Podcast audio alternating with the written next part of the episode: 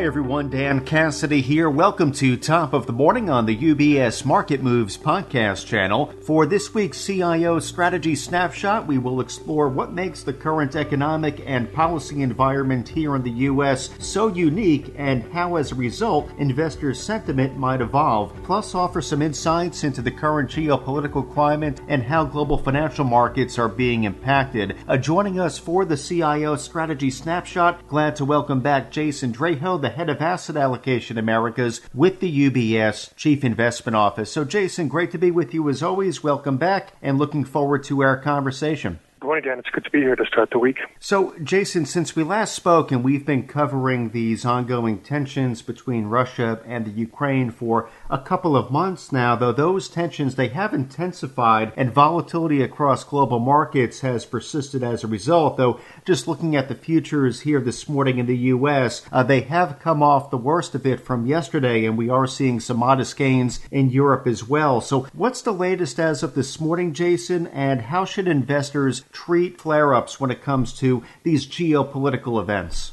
Well, so I think at the moment what we're all waiting for is the kind of response from the U.S. from NATO regarding sanctions. Uh, you know, late last night we heard that at a minimum, uh, the U.S. government would prohibit companies doing any sort of business in the two uh, regions in uh, in eastern Ukraine that are now claiming independence and that Russia is recognizing.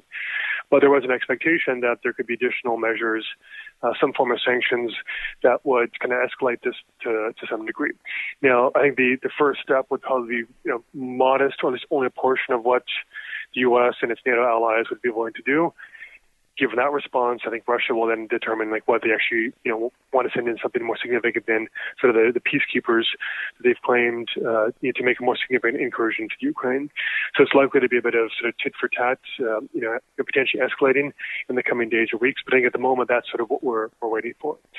Uh, given the escalation, uh, what we've seen thus far, it sort of puts us in between what was our kind of primary base case, which we thought ultimately this would be sort of diplomatic negotiations that would kind of walk back from the edge. Another risk scenario was that there would actually be an incursion into um, the eastern part of Ukraine, you know, an area called Donbass, um, and pull it further into the Russia sphere. Uh, we're sort of in the gray area between those two. Uh, because thus far there actually actually hasn't been any real troops moving into, into that region, uh, but that is a possibility. What still seems unlikely and a, and a pretty low risk is uh, any large-scale military, you know, you know, operations that kind of go beyond that part of, of Ukraine into the rest of Ukraine, just given the economic costs and the political and diplomatic costs become very high for Russia. Uh, but even in our kind of more, you know, one of our risk scenarios of some military incursion, um, ultimately was sort of stopped short of, and the sanction was stopped short of disrupting energy flows and other crucial commodities into into Europe and elsewhere.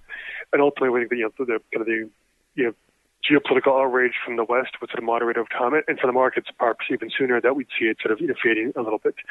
So if we look at the market action, you know, from yesterday, last night until this morning, it is interesting to see how you know, you know, the futures for the S&P were down around 1.2 percent, you know, around 8 p.m. last night, and now they're uh, they're down, you know, marginally. Uh, if we look at European equities, again, down significantly yesterday, but depending on the country or the region, they're either slightly positive or slightly negative.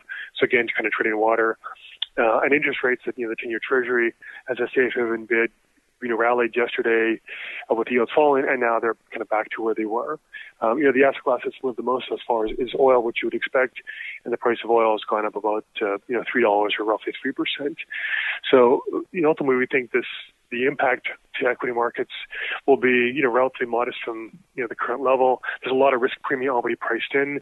Uh, you know, it's hard to disentangle that exactly, but I think, you know, you could see at least a few percentage points of the pullback recently we've seen, especially in Europe, to be tied more to this.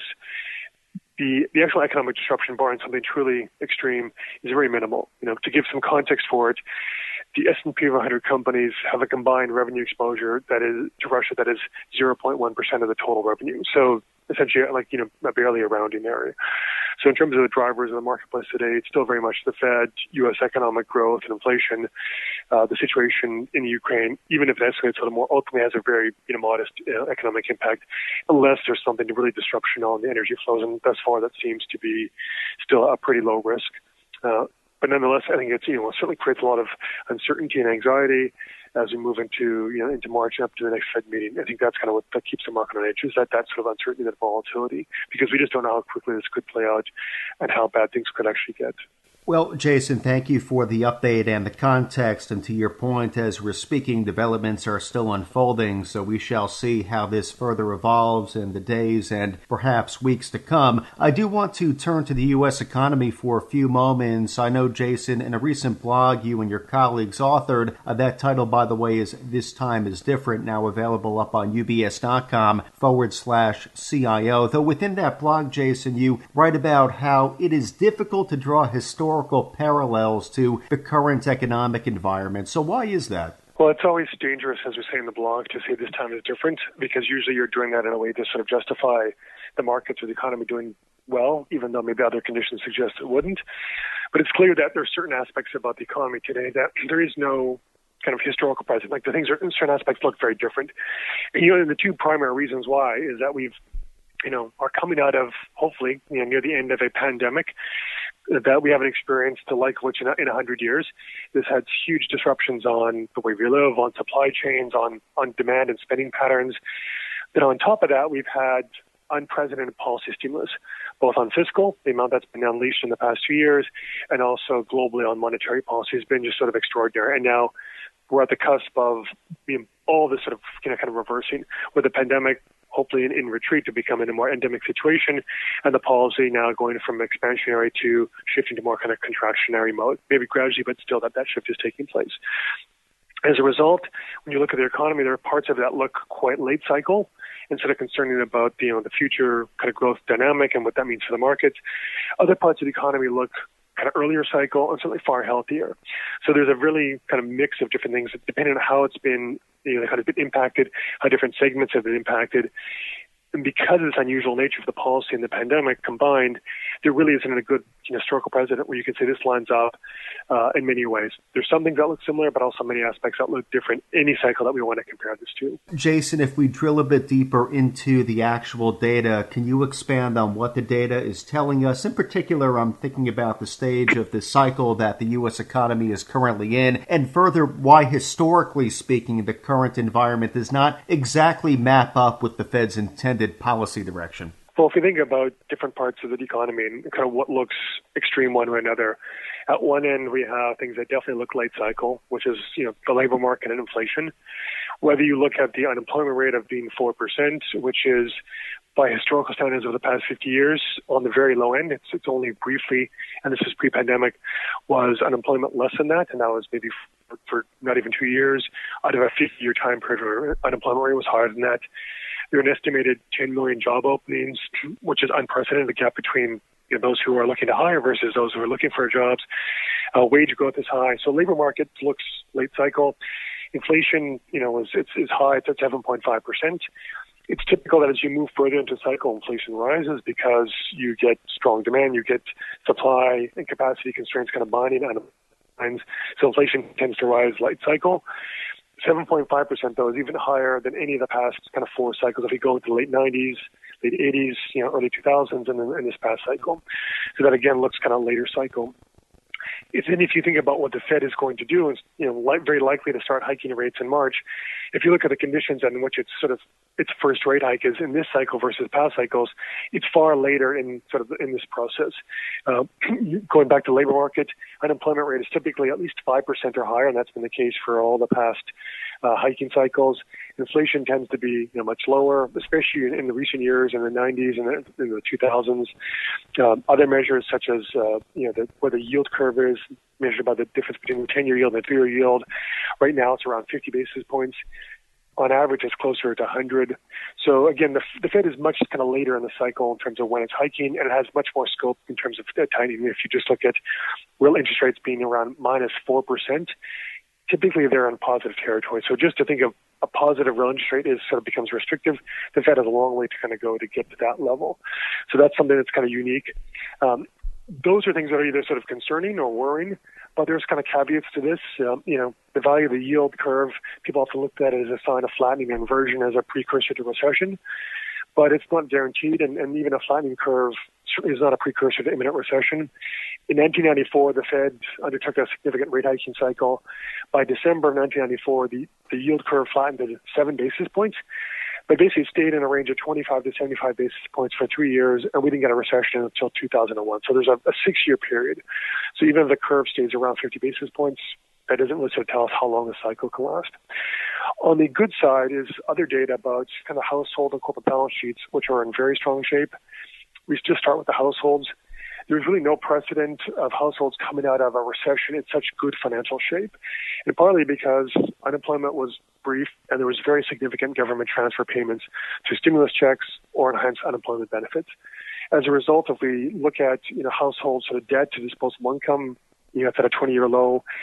Uh, the, the amount of disposable income that has to be spent to service debt payments, you know, on an average basis, is around nine percent it hasn't been this low since the early 1980s, and really have to go back to the 1970s. There's still two trillion of excess, you know, kind of savings that's built, been built up in the economy. So collectively, households are in very good shape. If we pivot to the corporate sector, you know, profits have been very high. Companies, you know, in the past years, they've kind of reinforced the balance sheets by issuing debt but holding a lot of cash. So if you look at debt net of cash, um, those percentages right now are the lowest they've been in, in relative to the past few cycles right when the Fed starts raising rates, meaning corporate balance sheets are in better shape today versus when they've been at the start of other rate hiking cycles for the past 20 or so years. So you, you add this all up, that's a good, healthy, fundamental economy that also exhibits life cycle behavior of high inflation and high labor markets. So that's where when, when you know, depends on where you look at it, there's things that are very worrying. There's also some things that would suggest, you know, the economy fundamentally is in a pretty healthy state overall. Jason, point well taken as to why this time is different as you broke it down for us. So as you read further into the blog, you go on to provide some takeaways, observations as it pertains to the current economic environment, consequently the monetary policy path forward. You boil it down to three. So, what can you share with us there, Jason? Right. So we can't simply just kind of take sort of the things that are worrying and say these are late cycle and others are early cycle and say, well, you net it out, we're in mid cycle. You know, the economy is just too complicated for that. So when we kind of look at this, I guess the three observations and takeaways we have from the data is First, that I think you have to be cautious in using any historical kind of patterns and data and cycles for comparison because of the unique nature of this cycle. That if you say, oh, this happened in the 1990s or this happened in the 1980s, and draw sort of and try and extrapolate that for what it means for this current cycle, I think this, the quality of information, the value of information for making decisions is, is relatively low, just because there's so many unique aspects of that. So I think just be cautious in making making those historical comparisons, and also when you see analysis based on that. This leads to the second you know, takeaway, which is that because historical comparisons and templates are kind of less relevant, that means the markets are a little bit more kind of flying blind in terms of how to interpret the data. So they're very sensitive to any new information. Uncertainty is high. When uncertainty is high, it tends to make more vol- uh, markets more volatile because they will react to any new data because they're trying to kind of calibrate and figure out, okay, where exactly is this cycle going? So the idea of the market's been volatile. I think that's going to continue throughout certainly the, the rest of the winter into the spring, and, and maybe really that, that'll be a, a feature for this cycle kind of going forward. And the third thing is that investors have been really focused a lot on the fact that the Fed is behind the curve. They have to be aggressive in hiking. Inflation is high and employment is high. This cycle could end up being relatively short. So worried about the sort of the late cycle aspects of it. I think there tends to be less weight put on the fact that the fundamentals of the consumer, you know, the corporates, are, these are in good shape, which it matters because historically when we get recessions, it requires well, sort of initial conditions that make the economy vulnerable to recession and it's a catalyst that pushes pushes us into a recession. So the Fed hiking rates and tightening policy could be a catalyst, but if the conditions aren't really in place for a recession, it just makes a recession either less likely or, or shallower. And given the strength of the you know, the kind of the economy overall, it can handle higher rates. It can handle sort of, I think, what the market is pricing in for this year, next year, without really risking a, a significant slowdown.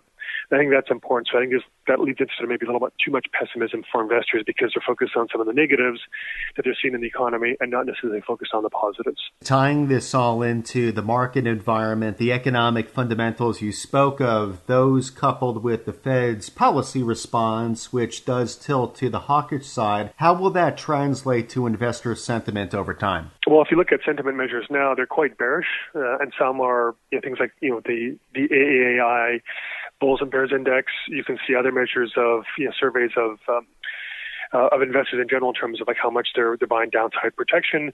What we see among the institutional investor community, um, hedge funds have probably become much more cautious. I think sort of longer term investors such as ourselves, I think are, are, a little bit more sanguine on the overall environment. But collectively, I say sentiment is, is turned certainly more cautious on a tactical basis for all the reasons you mentioned, and also you, you add on the situation with Ukraine right now. Uh, but ultimately, I think you know the whether it's the Ukraine situation and kind of you know kind of receding into the background as a real sort of driver for the markets, and that could happen you know you know within the next month or month or so. But also even on the economic data for the U.S. and globally, I think there's a lot of pessimism right now. I think as we move into the into the winter into the spring, that pessimism will see, recede a little bit because growth data I think will get better. And you know, we've just seen in the past two days data that's come out of Europe on certainly manufacturing sentiment across Europe this morning, you know, sort of similar data out of Germany, surprising to the upside in terms of just how strong it's been, despite the concerns about the Ukraine. I think we'll see you know, similar data being quite strong in the in the U.S. At the same time, inflation concerns are probably at their peak, and, and inflation is probably at its peak, and we'll start to see it kind of come down in the April timeframe. And then with so much focus on the Fed and what they'll do, uh, it's increasingly likely that the, well, at least the markets are pricing in only a 25 basis point rate hike in March, and then probably a series of hikes from there on.